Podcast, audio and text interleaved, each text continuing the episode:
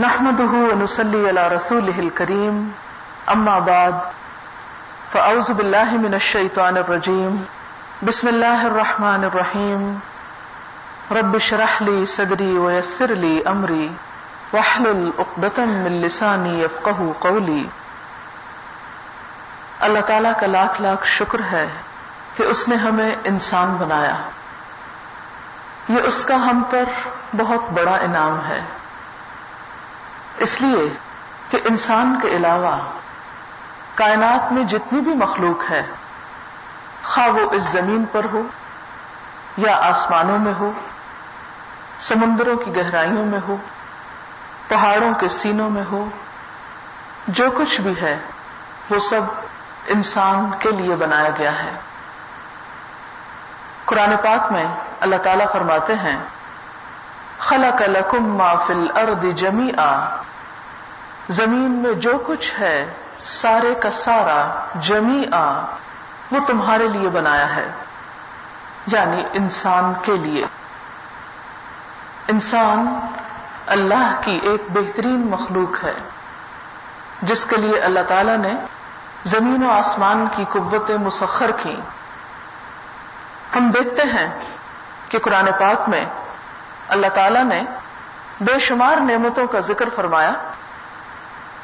مثلا، سورت النحل کی ابتدا میں ہی آپ دیکھیں گے کہ اللہ تعالیٰ فرماتے ہیں انزل من السماء ماء لکم وہ اللہ، وہ ذات ہے جس نے آسمان سے تمہارے لیے پانی برسایا۔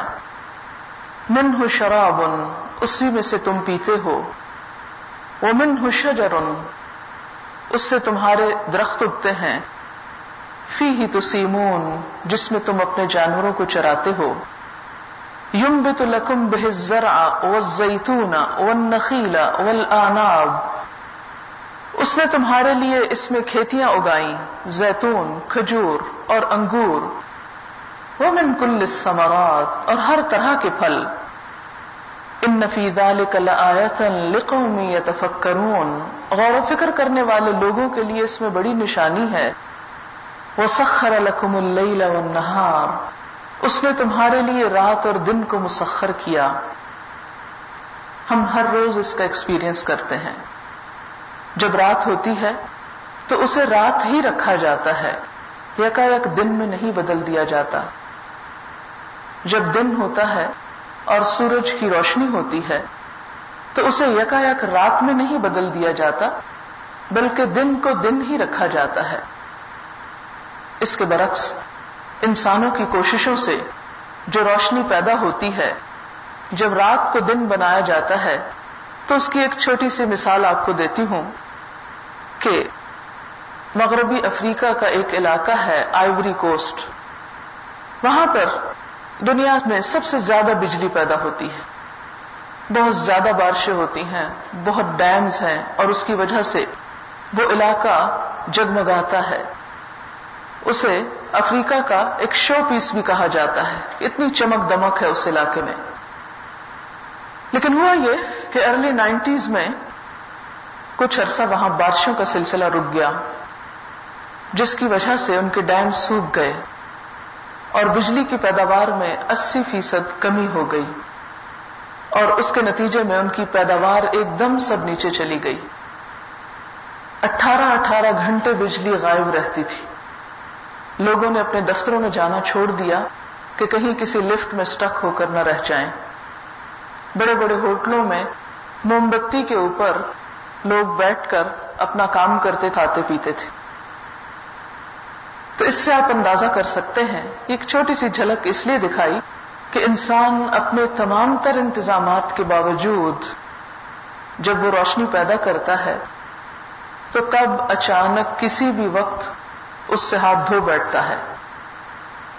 لیکن اللہ تعالی کا پیدا کیا ہوا یہ سورج جو ہمارے لیے چمک رہا ہے، اور بغیر کسی قیمت کے ہم اس سے روشنی حاصل کر رہے ہیں۔ کہ اس کا کوئی بھی بل ہمیں پے نہیں کرنا پڑتا۔ اور آپ کو یہ معلوم ہے کہ سائنسدان ہمیں یہ بتاتے ہیں کہ اس سورج کی زندگی چار ہزار چھ سو بلین ایئرز ہے۔ اتنے سالوں سے یہ چمک رہا ہے۔ کون ہے جو اسے انرجی فراہم کر رہا ہے؟ کون ہے جو اس میں روشنی کا ایسا انتظام کیے ہوئے ہے کہ جو کسی وقت بھی بجھتا نہیں، جس کا کبھی بھی سرکٹ بریک ڈاؤن نہیں ہوتا۔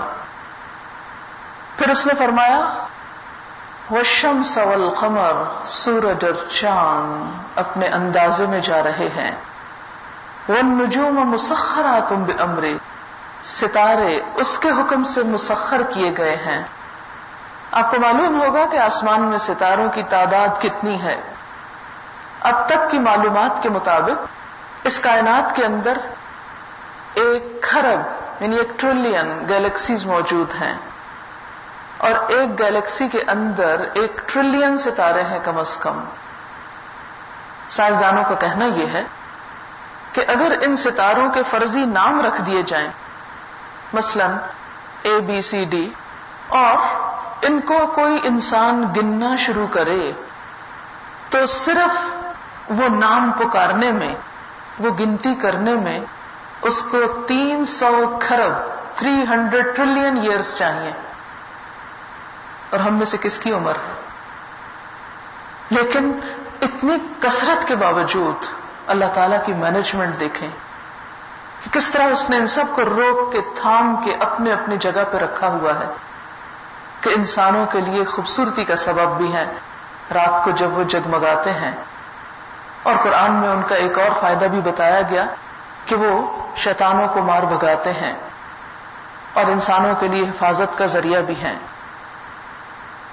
پھر اسی طرح فرمایا وہ نجوم مسخرات بے امرے ان فی ذلک لآیات لقوم اس میں بڑی نشانیاں ہیں عقل والوں کے لیے۔ وما ذرا لکم فی الارض مختلف الوان اور جو کچھ اس نے زمین میں تمہارے لیے پیدا کیا، اس کے مختلف رنگ ہیں۔ معدنیات پتھروں میں آپ دیکھیں کتنے رنگ ہیں۔ مختلف جو میٹل ہے گولڈ ہے سلور ہے، اس کے آپ شیڈز دیکھیں۔ اس کی کوالٹیز دیکھیں۔ پھر جانوروں کے رنگ دیکھیں۔ پھر سمندر میں پائی جانے والی مچھلیوں کے رنگ دیکھیں۔ پھر پرندوں کے رنگ دیکھیں۔ پھر نباتات۔ پھلوں اور پھولوں کے رنگ۔ فرمایا، ان میں دیکھو کتنی رنگا رنگی ہے۔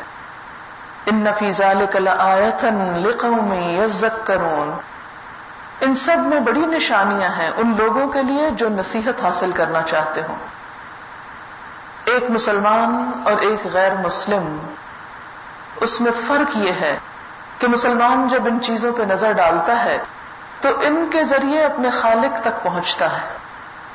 اور خدا اور آخرت سے بے نیاز شخص جب ان چیزوں کا مطالعہ کرتا ہے، تو وہ کہاں پہنچتا ہے؟ یہ سوچتا ہے کہ شاید یہ سب کچھ خود بخود پیدا ہو گیا ہو۔ نہیں۔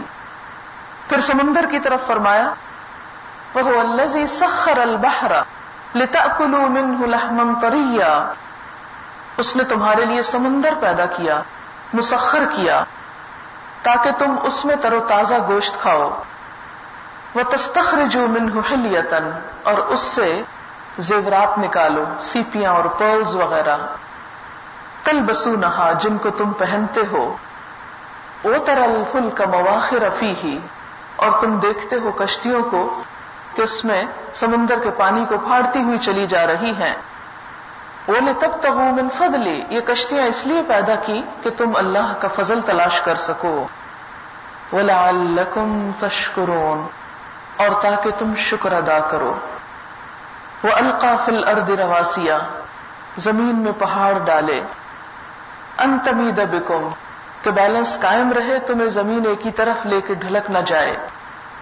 وہ انہار نہریں بنائی وہ سبلن راستے بنائے لعلکم تہتدون، کہ تم راہ پا جاؤ۔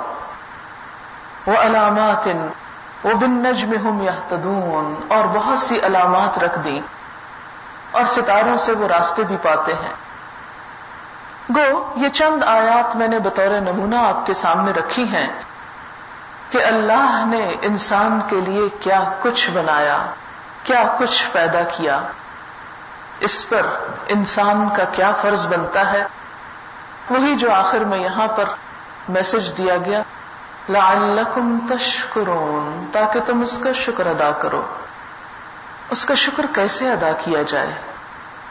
شکر ادا کرنے کا کیا طریقہ ہے؟ اور شکر تو ادا کرنا ہی چاہیے۔ اس لیے کہ ہم ان نعمتوں کو اگر گننا چاہیں، تو اسی صورت میں آگے چل کر آئے گا وہ ان تعدو نعمت اللہ لا تحصوها۔ اگر تم اللہ کی نعمتوں کو گننا چاہو، تم گن نہیں سکتے۔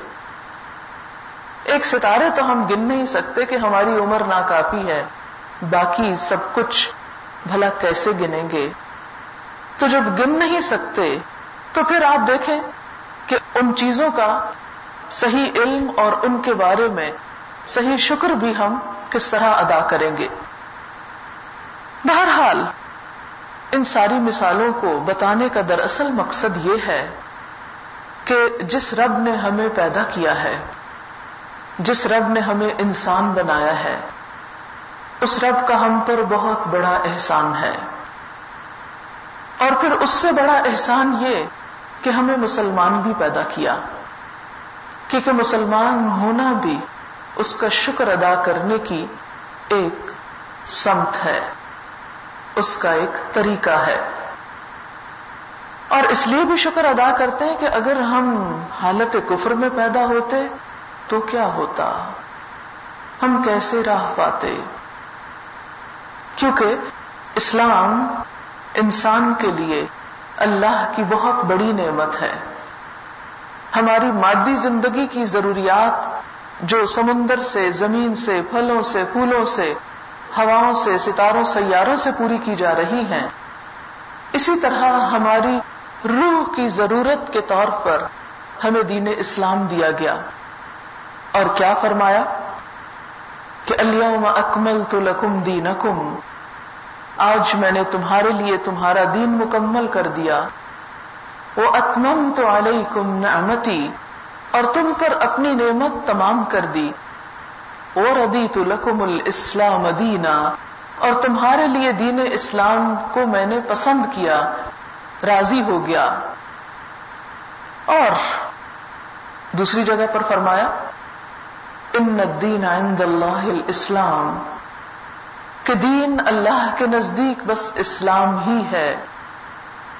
ایک اور جگہ پر فرمایا، ومن يبتغي غير الاسلام دينا فلن يقبل منه وهو في الاخره من الخاسرين۔ جو کوئی اسلام کے علاوہ کوئی اور دین چاہے گا، فلن يقبل منه، وہ اس سے ہرگز قبول نہ کیا جائے گا۔ وہ فی الآخرت من الخاسرین اور آخرت میں وہ خسارے میں مبتلا ہونے والوں میں سے ہو جائے گا۔ تو گویا اسلام سے باہر زندگی بسر کرنا اپنے آپ کو خسارے میں مبتلا کرنا ہے۔ تو پھر مسلمان ہونے کا مطلب کیا ہے؟ اسلام ہم سے کیا تقاضا کرتا ہے؟ تو لفظ اسلام کو جب ہم دیکھتے ہیں تو اس کا روٹ سین لام میم ہے۔ سلامتی، امن، اطمینان۔ اسلام پیغام ہے امن و آشتی کا، سلامتی کا۔ کہ انسان کی یہ زندگی جو اس قرۂ زمین پر ہے، وہ بھی امن و امان کا نمونہ بن جائے اور وہ زندگی جو اس کے بعد ہے یعنی آخرت کی زندگی۔ جس طرح ہر چیز پیدا ہونے کے بعد ختم ہو جاتی ہے اور پھر ایک نیا جنم لیتی ہے۔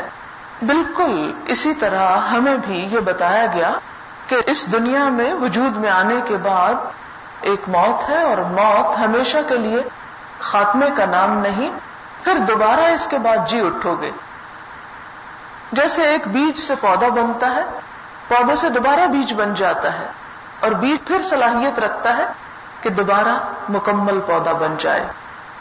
ایک کے بعد ایک فیز بدلتا ہے۔ بالکل انسان کی زندگی بھی ایک کے بعد ایک رنگ میں سامنے آتی ہے۔ تو ہمیں بتایا گیا کہ چونکہ تمہیں صرف یہاں نہیں رہنا، اس کے بعد تمہیں اللہ کی طرف لوٹ کر جانا ہے، اور وہاں بھی ایک زندگی ہے جسے کبھی ختم نہیں ہونا، اور اس کی خوشیوں کا انحصار اس زندگی کے کاموں پر ہے کہ یہاں تم کیا کرتے ہو۔ اس جنت کی قیمت امن اور سلام سے پر ہے، کیونکہ قرآن میں جنت کی ایک پہچان بتائی گئی۔ وہ تحیت ہم فیحا سلام۔ اہل جنت کا شعار موٹو۔ کیا ہوگا؟ سلام پیس امن، سلامتی۔ اس سلامتی کو حاصل کرنے کے لیے شرط رکھی گئی، اور وہ یہ کہ ہم اس زندگی کو امن اور سلامتی کے ساتھ بسر کرنے والے ہوں۔ ہم دوسروں کے لیے اذیت کا سبب نہ بنے ہمارے ہاتھ اور پاؤں سے، ہمارے جسم اور جان سے کسی دوسرے کو نقصان نہ ہو۔ اسلام دراصل آیا ہی اس لیے ہے کہ انسانیت کو امن و آشتی کی طرف لے جائے۔ یہ ہے دراصل اسلام کا اصل مفہوم اور اسلام کی اصل روح۔ ہم اسلام کو صرف چند ریچولس کا نام دیتے ہیں۔ چند رسم و رواج پر مشتمل چند عبادات کا مجموعہ ہمیں اسلام نظر آتا ہے۔ یا چند ظاہری ظاہری چیزوں کو ہم اسلام قرار دے دیتے ہیں۔ حالانکہ اسلام اللہ کی مکمل اطاعت اور تابے داری کا نام ہے۔ اللہ تعالیٰ قرآن پاک میں ہمیں اسلام کا مفہوم کائنات سے سمجھاتے ہیں۔ قرآن پاک میں اللہ تعالیٰ فرماتے ہیں، وَلَهُ أَسْلَمَ مَن فِي السَّمَاوَاتِ وَالْأَرْضِ كُلٌّ لَهُ قَانِتُونَ۔ کہ اسی کے تابے دار ہیں، فرما بردار ہیں۔ وہ سب کچھ جو آسمانوں میں ہے اور وہ سب بھی جو زمین پر ہیں۔ کلن سب کے سب لہو اسی کے لیے قانتون اطاعت کرنے والے ہیں۔ یہی وجہ ہے کہ ہم دیکھتے ہیں کہ کھربوں ستارے امن و آشتی کے ساتھ رہ رہے ہیں۔ ان میں کوئی ٹکراؤ نہیں، ٹوٹ پھوٹ نہیں، کوئی جھگڑا نہیں، کوئی فساد نہیں۔ اسی طرح زمین اپنا کام کر رہی ہے۔ درختوں کے اندر آپ کوئی جنگ و جدل نہیں دیکھیں گے۔ ہوائیں، بادل، یہ تمام چیزیں اپنا اپنا کام کر رہی ہیں۔ ایک دوسرے کے ساتھ ٹکراؤ اختیار نہیں کیا ہوا۔ اور سب مل کر ہماری خدمت کر رہے ہیں۔ اگر آسمان سے زمین تک اور زمین سے آسمان تک کی چیزوں میں کوآڈینیشن نہ ہوتی، تو ہم زندہ نہیں رہ سکتے تھے۔ پانی جس سے زندگی کی ابتدا ہوتی۔ آپ کو معلوم ہے کہ ابھی بارش کی بات ہوئی کہ اللہ نے آسمان سے اتارا۔ آپ سب جانتے ہیں کہ کیسے ہمیں حاصل ہوتا ہے۔ سورج اپنی روشنی دیتا ہے۔ تو سمندر سے بھاپ بن کے پانی اٹھتا ہے۔ ہوائیں آگے بڑھ کے اس کو اپنے اوپر اٹھا لیتی ہیں اور اٹھا کر لمبے لمبے فاصلے طے کرتی ہیں اور پھر ایک خاص ٹیمپریچر میں وہ پانی نیچے اترتا ہے۔ اگر یہ سب چیزیں آپس میں کوآڈینیٹ نہ کریں، سمندر اپنا کام چھوڑ دے، سورج اپنا کام چھوڑ دے، سمندر پانی روک لے، ہوائیں پانی نہ اٹھائیں، بادل دوسری جگہوں پہ نہ پہنچے تو زندگی کا خاتمہ ہو کر رہ جائے۔ تو ہماری خدمت کے لیے انسان کی خاطر کائنات کا ایک ایک ذرہ آپس میں تعاون کر رہا ہے۔ اس میں کوئی جھگڑا اور فساد نہیں۔ اور پورے نظم و ضبط کے ساتھ انسان کے لیے خدمت بجا لا رہا ہے۔ اگر سورج بھی ہماری طرح ہر روز لیٹ ہو جایا کرتا ہے جس طرح ہم کلاس میں جانے سے یا کوئی بھی کام کرنے میں پانچ دس منٹ آگے پیچھے تو ہم سمجھتے کوئی بات ہی نہ ہوئی۔ اگر سورج بھی ایسا ہی کرتا اور باقی مخلوق بھی یہی کچھ کرتی کہ آپ آگ جلا رہے ہیں اور وہ نہیں جل رہی، دس منٹ بعد جلے گی، تو آپ دیکھیں کہ کیا حالت ہوتی ہے ہماری۔ لیکن یہ ساری چیزیں اللہ کی اطاعت گزار ہیں۔ اللہ تعالیٰ نے ان چیزوں سے پوچھا تھا کہ تم خوشی سے اللہ کی اطاعت کرتی ہو یا مجبوراً؟ تو ان سب چیزوں نے کہا تھا کہ ہم خوشی سے اے رب تیری اطاعت کریں گے۔ اتینا طائعین۔ ہم خوشی سے تیری عبادت کرنے کو تیار ہیں۔ ایک انسان ایسی مخلوق ہے کہ جس کو اللہ تعالی نے زمین میں ارادے اور اختیار کے ساتھ پیدا کیا اور یہ کہا کہ تم چاہو تو میری اطاعت کرو اور چاہو تو انکار کر دو۔ جیسا کہ قرآن پاک میں آتا ہے منشا افل یؤمن او منشا افل یکفر جو چاہے ایمان لے آئے، بات مان جائے، جو چاہے انکار کر دے۔ تو گویا یہ انسان کے اوپر جبر نہیں کیا گیا۔ انسان کو آزادی دی گئی۔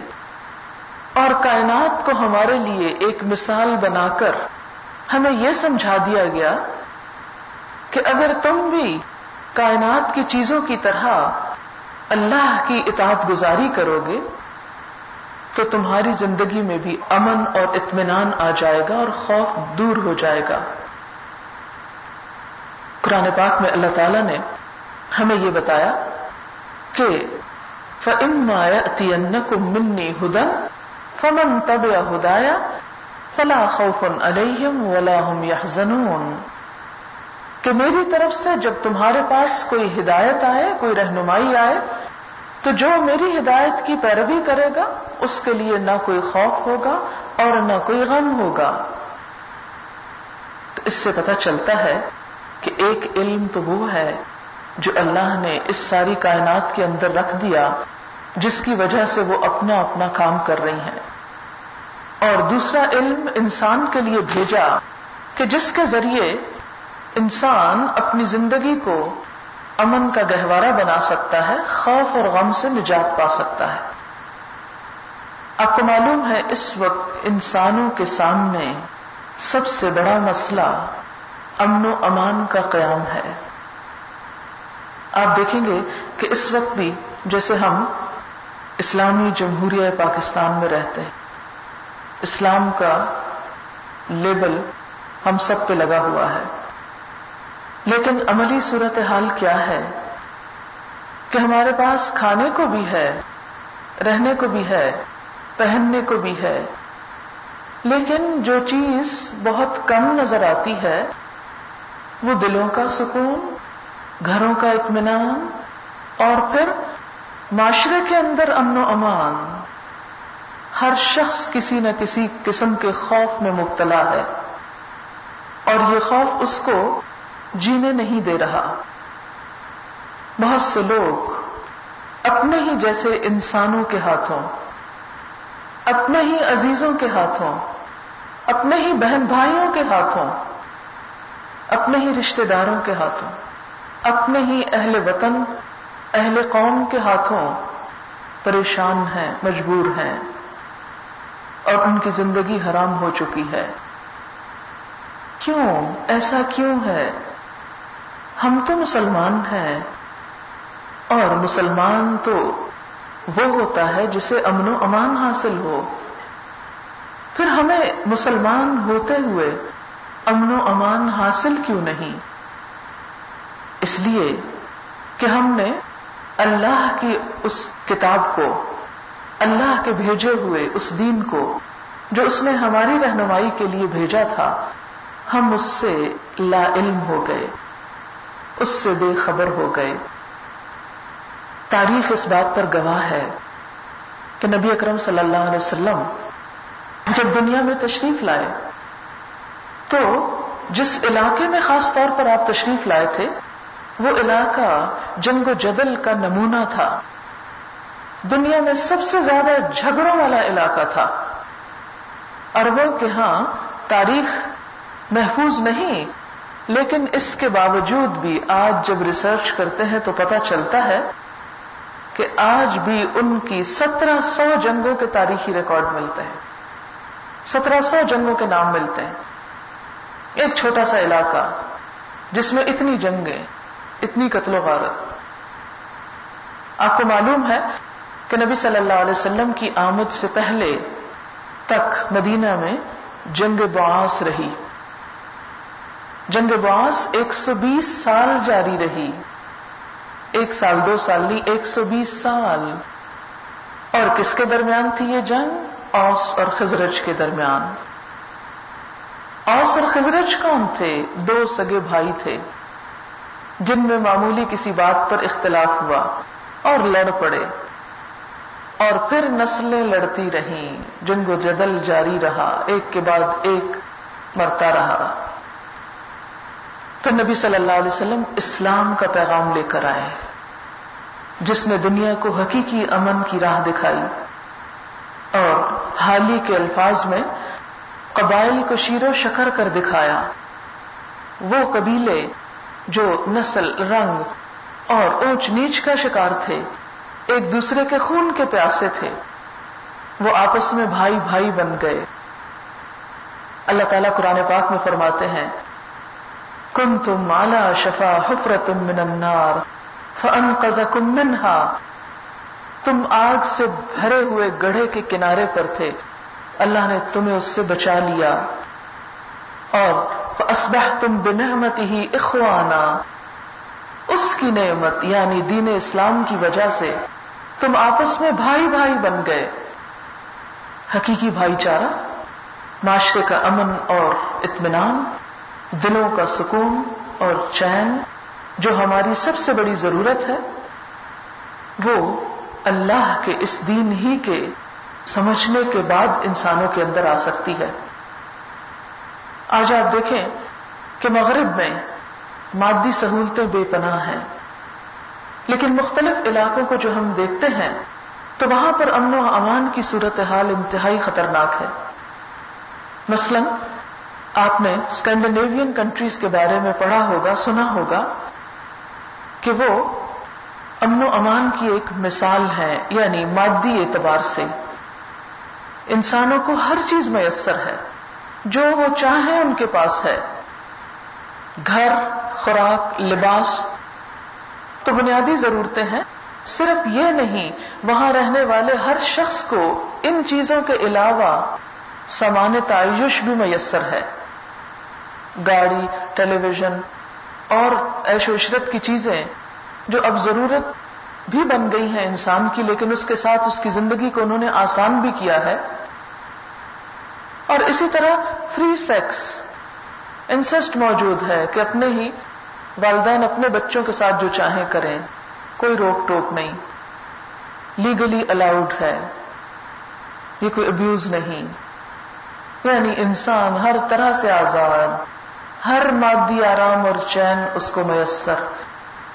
لیکن اس کے باوجود اسٹیٹسٹکس بتاتے ہیں کہ دنیا میں سب سے زیادہ خودکشی سوئسائڈ کا ریٹ انہی ممالک میں ہے۔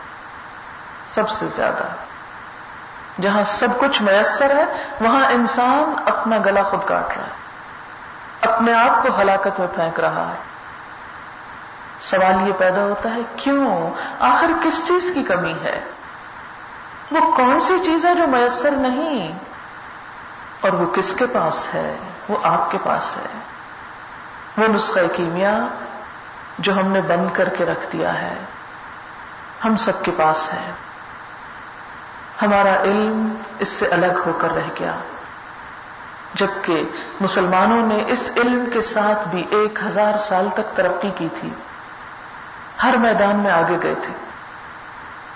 آپ سب ماشاءاللہ پڑھے لکھے لوگ ہیں اور وہ سب مثالیں آپ کے سامنے ہیں جس سے مسلمانوں کی علمی، سائنسی، ہر میدان میں ترقی کی یادگار مثالیں موجود ہیں۔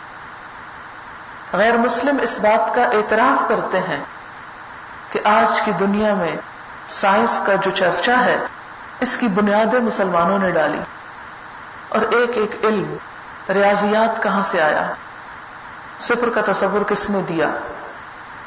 کیمیا میں ابتدا کس نے کی؟ اس سے پہلے تو دنیا ان ناموں سے آگاہ نہ تھی۔ طب اور فلسفے میں کون آگے بڑھا؟ یہ سب مسلمانوں کے میدان تھے۔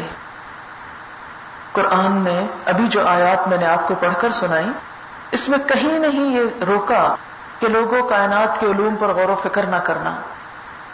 اس میں تو یہ بتایا گیا کہ اس میں نشانیاں ہیں عقل والوں کے لیے، غور و فکر کرنے والوں کے لیے۔ اسلام تو سب سے بڑھ کر ہمیں سائنس اور ان مادی چیزوں کے علوم کا سبق دیتا ہے۔ ان میں غور و فکر کرنے کو کہتا ہے۔ اور اگر ایک انسان ان چیزوں پر غور و فکر کرتا ہے، ان چیزوں کو بھی پڑھتا ہے، پڑھنے کا حق ادا کرتا ہے، محنت کرتا ہے، تو وہ سراسر عبادت کی حالت میں ہے۔ مسلمان کی عبادت صرف مسجد میں نہیں ہوتی، اس کی عبادت کتاب کو پکڑ کر بھی ہوتی ہے، علم حاصل کرنے سے بھی ہوتی ہے۔ اور جیسا کہ آپ جانتے ہیں کہ علم کی دو بڑی قسمیں ہیں ایک مادی علم اور دوسرا روحانی۔ تو مادی علوم بھی اسی طرح اہم ہے جس طرح روحانی علوم اہم ہے اور آپ نے دیکھا ہوگا اور پڑھا ہوگا کہ انسان کو فرشتوں سے جو سجدہ کروایا گیا تھا، وہ کس علم کی بنا پر تھا؟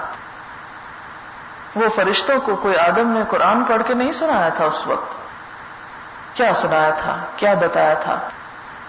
پہلے ہی پارے میں آپ انشاءاللہ پڑھیں گے کہ اللہ تعالی نے کچھ چیزوں کو پیدا کیا اور فرشتوں سے کہا کہ تم ان کے نام بتاؤ، وہ نہ بتا سکے۔ پھر آدم علیہ السلام نے ان چیزوں کے نام سیکھ لیے اور ان سے جب پوچھا گیا، قال یا آدم انبئهم باسمائهم اے آدم ان کو ان چیزوں کے نام بتاؤ۔ فلما انبأهم جب اس نے ان چیزوں کے نام بتائے، تو پھر کیا ہوا اس کے بعد نتیجہ؟ اللہ تعالیٰ نے فرشتوں کو حکم دیا کہ تم آدم کے سامنے سجدہ کرو۔ انسان کو فرشتوں سے سجدہ جس وجہ سے کروایا گیا تھا، وہ اس کا فرشتوں کے مقابلے میں زیادہ علم رکھنا تھا، علم کی وجہ سے۔ اور یاد رہے کہ یہ علم کسی قرآن یا حدیث کا علم نہیں تھا جو اس وقت آدم علیہ السلام کو معلوم تھا اور فرشتوں کو نہیں۔ وہ کیا تھا؟ علم الاسماء، چیزوں کا نام۔ آپ کو معلوم ہے، سائنس بھی تو چیزوں کے ناموں کا ہی علم ہے۔ چیزوں کی حقیقت، حیثیت، ماہیت کو پرکھنے کا نام ہے۔ تو دوسرے لفظوں میں ہم احتیاط کے ساتھ کہہ سکتے ہیں کہ وہ سائنسی علم ہی تھا یا سائنسی علم کی ابتدا تھی جو آدم علیہ السلام کو دی گئی۔ وہ ان کے اندر پوٹینشیل رکھ دیا گیا، ہر چیز کا تعارف کرا دیا گیا کہ کس کا کیا نام ہے، کیا کام ہے۔ اور پھر جب دنیا میں انسان آئے تو اپنے اس پوٹینشیل کی وجہ سے ان چیزوں کو ایکسپلور کر سکے۔ اور انسان کر رہا ہے۔ انسان دنیا میں علم کے ساتھ آیا۔ لیکن یاد رہے کہ جب اس علم کی بنا پر فرشتوں نے اس کو سجدہ کیا تھا، تو یہ علم اسے شیطان کے وسوسوں سے، شیطان کی چالوں سے، شیطان کے دھوکے سے بچا نہ سکا۔ اور انسان جو فرشتوں کے مقابلے میں کامیاب ہوا، وہ شیطان کے مقابلے میں ناکام ہو گیا۔ آپ اس واقعے کو اچھی طرح جانتے ہیں کہ جب اللہ تعالیٰ نے آدم اور ہوا علیہ السلام کو جنت میں بھیجا، شیطان کا طریقہ یہ ہوتا ہے کہ غلط کام کو بہت خوبصورت بنا دیتا ہے۔ خوبصورت بناتے بناتے آخر کار دونوں کو اس درخت کے پاس لے گیا اور اس کا پھل کھلا دیا۔ پھل کھانا ہی تھا کہ ان کے لباس جو جنت کے شاہی لباس تھے وہ کروا لیے گئے۔ اللہ تعالیٰ ناراض ہو گئے اور انسان کو زمین پر بھیج دیا گیا۔ یہ زمین پر بھیجنا آلریڈی پلان تھا، لیکن ناراضگی کی حالت میں اتارا گیا۔ اور ساتھ ہی اعلان کر دیا گیا، فَإِنَّا مِنِّي هُدًا فَمَنْ تَبِعَ هُدَايَا فَلَا خَوْفٌ عَلَيْهِمْ وَلَا هُمْ يَحْزَنُونَ۔ کہ جب بھی میری طرف سے تمہارے پاس کوئی رہنمائی آئے، ہدایت آئے تو جو بھی اس ہدایت کی پیروی کرے گا، اس کے لیے کوئی خوف اور غم نہ ہوگا۔ دنیا میں بھی وہ امن سے زندگی بسر کرے گا اور آخرت میں بھی۔ اب ہمارے اوپر لازم کیا ہے؟ بحثیت مسلمان طالب علم کے ہماری ذمہ داری کیا ہے؟ اور ماشاءاللہ آپ جیسے طالب علم جو مستقبل کے استاد بھی ہیں، جن کے ہاتھوں میں قوم کی تقدیر ہے، امت مسلمہ کا فیوچر ہے ان کے لیے کیا کرنا ہے؟ انہیں اپنا یہ وقت جو اس تعلیمی سال کو خود کیسے گزارنا ہے اور آئندہ زندگی کے لیے کیا کرنا ہے؟ تو بات یہ ہے کہ ایک اچھا استاد ہونے کے لیے ایک اچھا طالب علم بننا بہت ضروری ہے اور علم کا راستہ انسان سے محنت مانگتا ہے کمٹمنٹ مانگتا ہے۔ مستقل مزاجی مانگتا ہے۔ اور اگر ہم اس کام میں خیانت کریں، تو ہم آئندہ ایک اچھے استاد ثابت نہیں ہو سکتے۔ آپ اس کام کو صرف ایک ڈگری کے لیے نہ کریں۔ کہ آپ یہاں آئے ہیں اور کسی نہ کسی طرح اس کو پاس کر جائیں گے اور کل کو آپ کو کوئی نوکری مل جائے گی۔ بہت خوب اچھا ہے کہ اگر آپ کو اس کے ذریعے دنیا میں بھی کوئی فائدہ ہو جائے۔ لیکن ہمارے لیے تو مستقبل صرف دنیا نہیں ہے۔ ہمیں تو دنیا آخرت کی کھیتی نظر آنی چاہیے۔ اس دنیا میں کام کرتے ہوئے اس نیت، اس جذبے، اس محنت اور اس اخلاص کے ساتھ کام کریں۔ اتنی کمٹمنٹ کے ساتھ کام کریں کہ اسی سے اپنی آخرت کمائیں۔ کیونکہ ہم جس شعبے میں بھی ہیں، جو فیلڈ بھی ہمارا ہے جو بھی ہم نے اپنے مستقبل کے لیے چنا ہے، اس کے اندر اتنی مہارت پیدا کریں، اتنی جان ماریں، اتنی قابلیت پیدا کریں کہ وہ صرف ایک جاب کے لیے نہ ہو، صرف کوئی انٹرویو پاس کرنے کے لیے نہ ہو، بلکہ اس کے لیے کہ اس علم کے ذریعے میں نے اپنی قوم کے دونوں طریقوں کو یعنی دونوں پہلوؤں کو، مادی پہلو کو بھی اور روحانی پہلو کو بھی مضبوط سے مضبوط تر بنانا ہے۔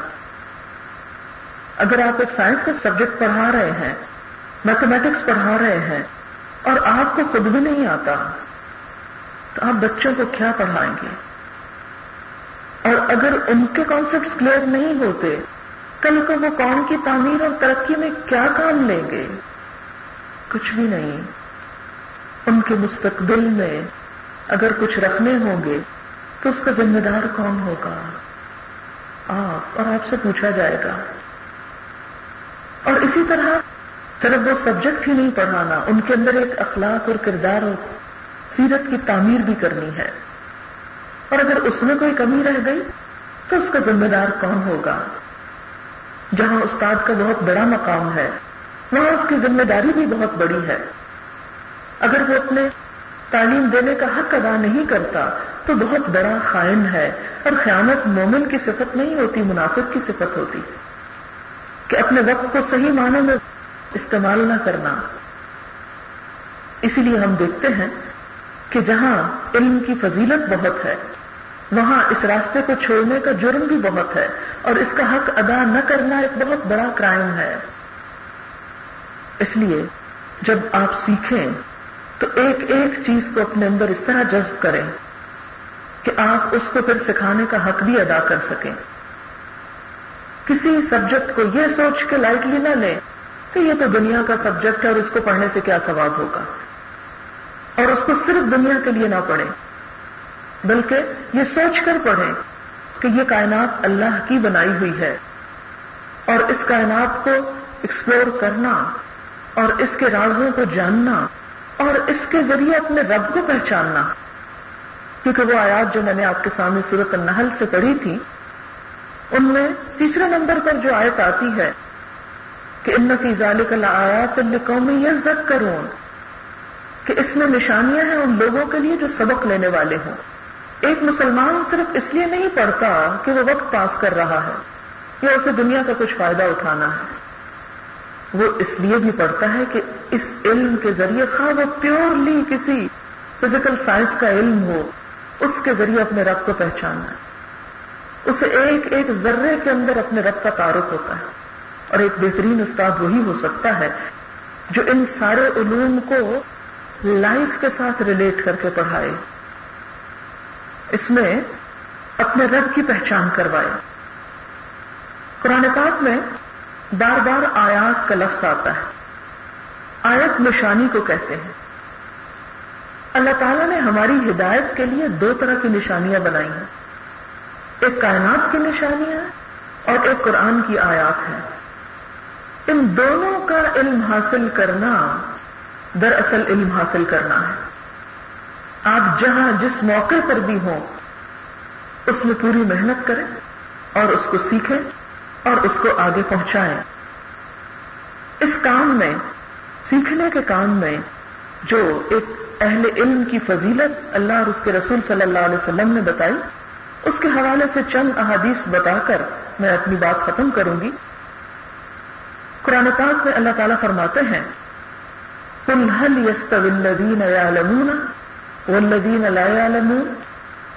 کہہ دیجیے کہ کیا کبھی برابر ہو سکتے ہیں وہ لوگ جو جانتے ہیں اور وہ جو جانتے نہیں؟ علم والے اور بغیر علم کے کبھی برابر نہیں ہو سکتے۔ دوسری جگہ پر فرمایا، یہ پہلی آیت سورت الزمر کی تھی، دوسری آیت سورت المجادلہ کی ہے۔ یرف اللہ الزین آمن منکم والذین اوت العلم درجات اللہ تم میں سے ایمان والوں کے درجے بلند کرتا ہے، لیکن اہل علم کے درجات تو اور بھی بلند ہیں۔ والذین اوت العلم درجات آپ سوچیں کہ اللہ نے آپ پر کتنا احسان کیا کہ آپ کو اس مقام پہ لا بٹھایا اگر ہم بھی بازار میں کھڑی کسی بھیک مانگنے والی عورت کی جگہ پر ہوتے تو ہم کسی کا کیا بگاڑ سکتے تھے؟ ہم اللہ تعالیٰ سے کیا شکوا کر سکتے تھے؟ لیکن اگر اس نے ہمیں یہ موقع دیا، یہ فیسلٹی دی، یہ چانس دیا، تو یہ ایک سال جو آپ کی زندگی میں ہے، استاد بننے کی تیاری میں اس چانس کو پورا پورا فائدہ اٹھائیں اور ایک ایک دن کو قیمتی جان کر پوری محنت، یکسوئی، طلب کے ساتھ اس کو آگے لے کر بڑھیں۔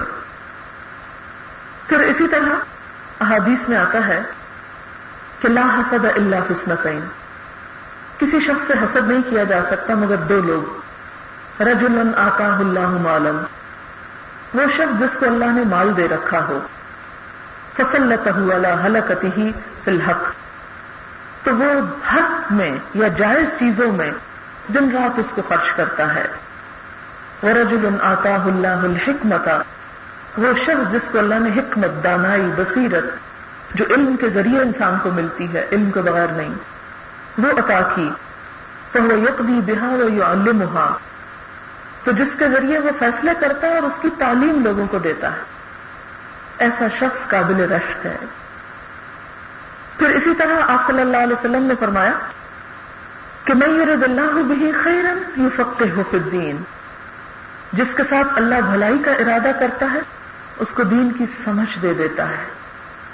اور اگر یہ سمجھ آپ کو مل جائے اور آپ کے ذریعے دوسروں تک پہنچ جائے، تو فرمایا فو اللہ دی اللہ بک رجلا واحدا خیر لک من حمر النعام حضرت علی رضی اللہ تعالی عنہ سے آپ نے فرمایا، اے علی، خدا کی قسم، اگر اللہ تیرے ذریعے سے، تیرے واسطے سے ایک شخص کو ہدایت دے دے، ایک شخص سیدھے رستے پہ چل پڑے، وہ تمہارے لیے سرخ اونٹوں سے بہتر ہے. اس دور میں ایک ایک اونٹ، ایک گاڑی کی قیمت کا تھا، جو آج کے ایسٹیمیٹ میں کہ اگر تم ایک شخص کو سیدھے رستے پہ لے آؤ اس کی زندگی بنا دو، اس کی آخرت بنانے کا کر لو، تو تمہیں بہت کچھ انعام ملے گا۔ لیکن یہ انسان اسی وقت کر سکتا ہے جب اس کو خود نیکی کی قدر ہو، جب وہ خود سیدھے رستے پر ہو، جب اس کے دل میں خود محبت ہو۔ ادروائز تو انسان اس کام کو نہیں کر سکتا۔ اور اس کے لیے پھر اس کا علم حاصل کرنا ضروری ہے۔ پھر طالب علم آپ روز گھروں سے نکل کر آتے ہیں، مشقت میں، گرمی میں، بھوک، پیاس میں بازوقات اس کا کیا اجر ہے؟ حدیث میں آتا ہے، نبی صلی اللہ علیہ وسلم نے فرمایا منسلہ کا طریقن یلتم صفی علم چہل اللہ لہو طریقن الجنہ. جو شخص علم کے لیے گھر سے نکلتا ہے، علم کا لفظ آیا، یہاں دین دنیا کی بات نہیں کی گئی۔ علم، جو نفع مند علم ہو، تو اللہ تعالیٰ اس کے لیے جنت کا راستہ آسان کر دیتے، کیونکہ جب انسان دنیا کا بھی کوئی علم سیکھتا ہے اور اس کے ذریعے کسی انسان کو فائدہ پہنچاتا ہے، کسی کی کوئی مشکل آسان کرتا ہے، تو وہ چیز بھی اس کے لیے جنت کے حصول کا ذریعہ بنتی۔ اور اگر کسی کو کوئی دین کی سمجھ دیتا ہے اور اس کے لیے اس کی آخرت سنوارتا ہے، تو وہ بھی اس کے لیے جنت کا راستہ آسان کرنے والا ہے۔ پھر اسی طرح ایک اور حدیث میں آپ صلی اللہ علیہ وسلم نے فرمایا کہ جس نے کسی کو راہ ہدایت کی طرف بلایا، تو اس کو اس کے ہدایت پہ چلنے کا اتنا ہی ثواب ہے جیسا اس شخص کو ملے گا جو سیدھے رستے پہ چل پڑے۔ یعنی ایک شخص اگر کچھ لوگوں کی ہدایت کا ذریعہ بنتا ہے، جو جو ان میں سے اچھا کام کرتا ہے، ان سب کا کریڈٹ بلانے والے کو، انتظام کرنے والے کو، اس راہ پہ لانے والے کو بھی اتنا ہی ملے گا۔ پھر اسی طرح آپ صلی اللہ علیہ وسلم نے فرمایا کہ انسان جب فوت ہوتا ہے تو اس کا عمل ختم ہو جاتا ہے، منقطع ہو جاتا ہے۔ تین چیزیں مرنے کے بعد بھی فائدہ دیتی ہیں۔ نمبر ایک ولد صالح ید لہو نیک اولاد جو والدین کے لیے دعائیں کرتی ہے اور نمبر دو، او علم ينتفع به وہ علم جس سے لوگ فائدہ اٹھائیں۔ آپ دنیا سے چلے بھی جائیں تو آپ کی نماز روزہ تو ختم ہو گیا، اب وہ تو آپ اپنے لیے نہیں کر سکتے۔ لیکن جو کچھ آپ دوسروں کو سکھا کر گئے ہیں، دوسرے لوگ اس سے جب تک فائدہ اٹھا رہے ہیں وہ آپ کے لیے اجر و ثواب کا باعث ہے۔ اور تیسری چیز صدقت جاریہ۔ ایسی جگہ پر پیسہ لگانا کہ جہاں لوگ آپ کے مرنے کے بعد بھی اس سہولت سے فائدہ اٹھائیں۔ تعلیم، علم، سیکھنے، سکھانے کا کام جاری رہے۔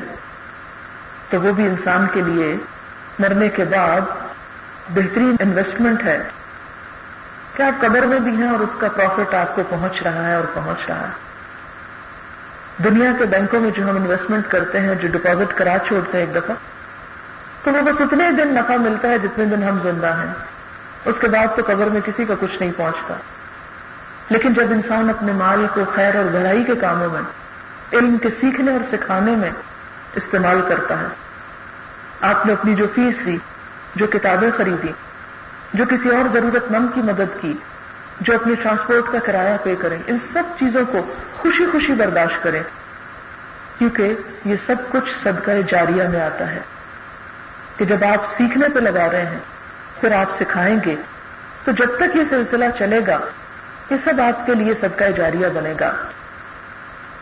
اور پھر اسی طرح آپ صلی اللہ علیہ وسلم نے فرمایا، الدنیا ملعون تن ملعون ما فیها الا ذکر اللہ وما والاه او عالما او متعلما۔ آپ نے فرمایا کہ دنیا ملعون ہے اور دنیا کی ہر چیز بھی، سوائے اللہ کے ذکر کے اور اس کی اطاعت کے اور عالم اور طالب علم۔ یہ تین چیزیں اللہ کو بہت پسند ہیں۔ اللہ کا ذکر، طالب علم بن جانا یا استاد بن جانا۔ یہ چنی ہوئی چیزیں ہیں کائنات میں اللہ کی پسندیدہ ترین۔ لہذا جب تک آپ طالب علم ہیں، اور طالب علم ہونے کے بعد جب تک آپ استاد ہیں اور اسی حالت میں آپ کی زندگی کا خاتمہ ہوتا ہے، تو آپ ایک پسندیدہ کام پر اور ایک اچھی چیز پر آپ کی زندگی کا اینڈ ہے۔ آپ صلی اللہ علیہ وسلم نے یہ بھی فرمایا، من خرج فی طلب العلم فهو فی سبیل اللہ حتی یرجع. جو حصول علم کی غرض سے گھر سے نکلا، وہ اللہ کی راہ میں ہے، یہاں تک کہ واپس آ جائے۔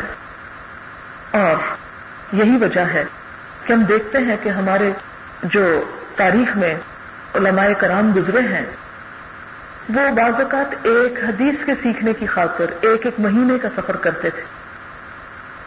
یہاں چند ایک مثالیں ہیں۔ حضرت ابو دردار جو ہیں، ان کے پاس ایک شخص مدینہ سے آتا ہے اور آ کر پوچھتا ہے کہ اللہ کے رسول صلی اللہ علیہ وسلم کی ایک حدیث آپ نے سن رکھی تھی، وہ مجھے سنا دیجیے۔ ایک حدیث صرف، اور آپ اس کو سناتے ہیں۔ جو علم حاصل کرنے کے لیے کسی راستے پر چلا، اللہ تعالیٰ اس کے لیے جنت کا راستہ آسان کر دے گا۔ فرشتے طالب علم کے لیے اپنے پر بچھاتے ہیں۔ ایک عالم کو ایک عابد یعنی عبادت کرنے والے پر اتنی فضیلت حاصل ہے جتنی چودہویں رات کے چاند کو باقی ستاروں پر۔ یعنی چمک میں۔ حضرت جابر بن عبداللہ ایک مہینے کی مسافت طے کر کے شام سے ایک حدیث سننے کے لیے ایک مہینے کے سفر پہ جاتے ہیں۔ حضرت ابو ایوب انصاری ایک مہینے کا سفر طے کر کے مصر جاتے ہیں اور ایک حدیث سن کے واپس چلے آتے ہیں۔ جسٹ فار ون حدیث۔ اتنا لمبا سفر۔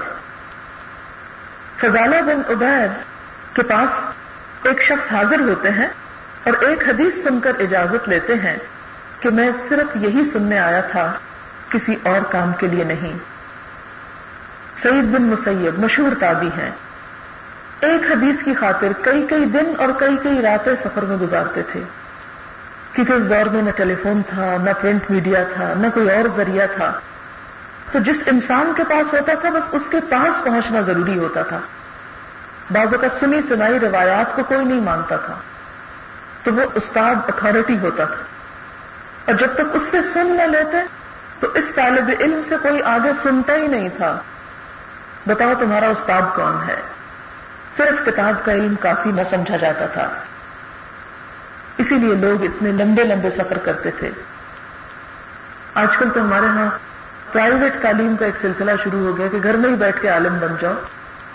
ہمارے اسلاف کے ہاں یہ نہیں تھا۔ امام زہری پینتالیس سال طلب علم کے سفر میں رہے۔ فورٹی فائیو ایئرس ٹریول کیا انہوں نے علم کی خاطر۔ اور یہ سفر آج کا جہاز کا، یہ ریل گاڑی کا سفر نہیں تھا۔ اونٹوں پہ، گدھوں پہ، گھوڑوں پہ، انتہائی انکمفرٹیبل سفر۔ اور اس میں بھوک، پیاس، گرمی، سردی، ہر چیز برداشت کی۔ ابو طاہر المقدسی کہتے ہیں کہ مجھے اس سفر میں کبھی سواری میسر نہیں آئی۔ ابو حاتم اور راضی کہتے ہیں کہ ایک ہزار فرسخ تقریباً پانچ ہزار کلومیٹر کا سفر انہوں نے پیدل طے کیا۔ یعنی اکٹھے ایک ہی اسٹریچ میں تو نہیں، باری باری یعنی سفر کرتے، علم حاصل کرتے، کچھ دن رکتے، پھر آگے چل پڑتے۔ آج ہم علم کے لیے کتنی مشقت اور کتنی محنت کرنے کو تیار ہیں ہم سب کو اس کے لیے کوشش کرنی چاہیے، محنت کرنی چاہیے۔ آپ کے ہاتھوں میں قوم کا مستقبل ہے۔ آپ اس کے لیے سنجیدگی کے ساتھ اپنا وقت استعمال کریں اور پوری امانت داری سے اس ذمہ داری کو نبھائیں۔ اللہ تعالی ہم سب کا مددگار ہو۔ تو آخر دارانا الحمد للہ رب العالمین۔ سبحانك اللهم وبحمدك نشهد ان لا اله الا انت نستغفرك ونتوب اليك والسلام علیکم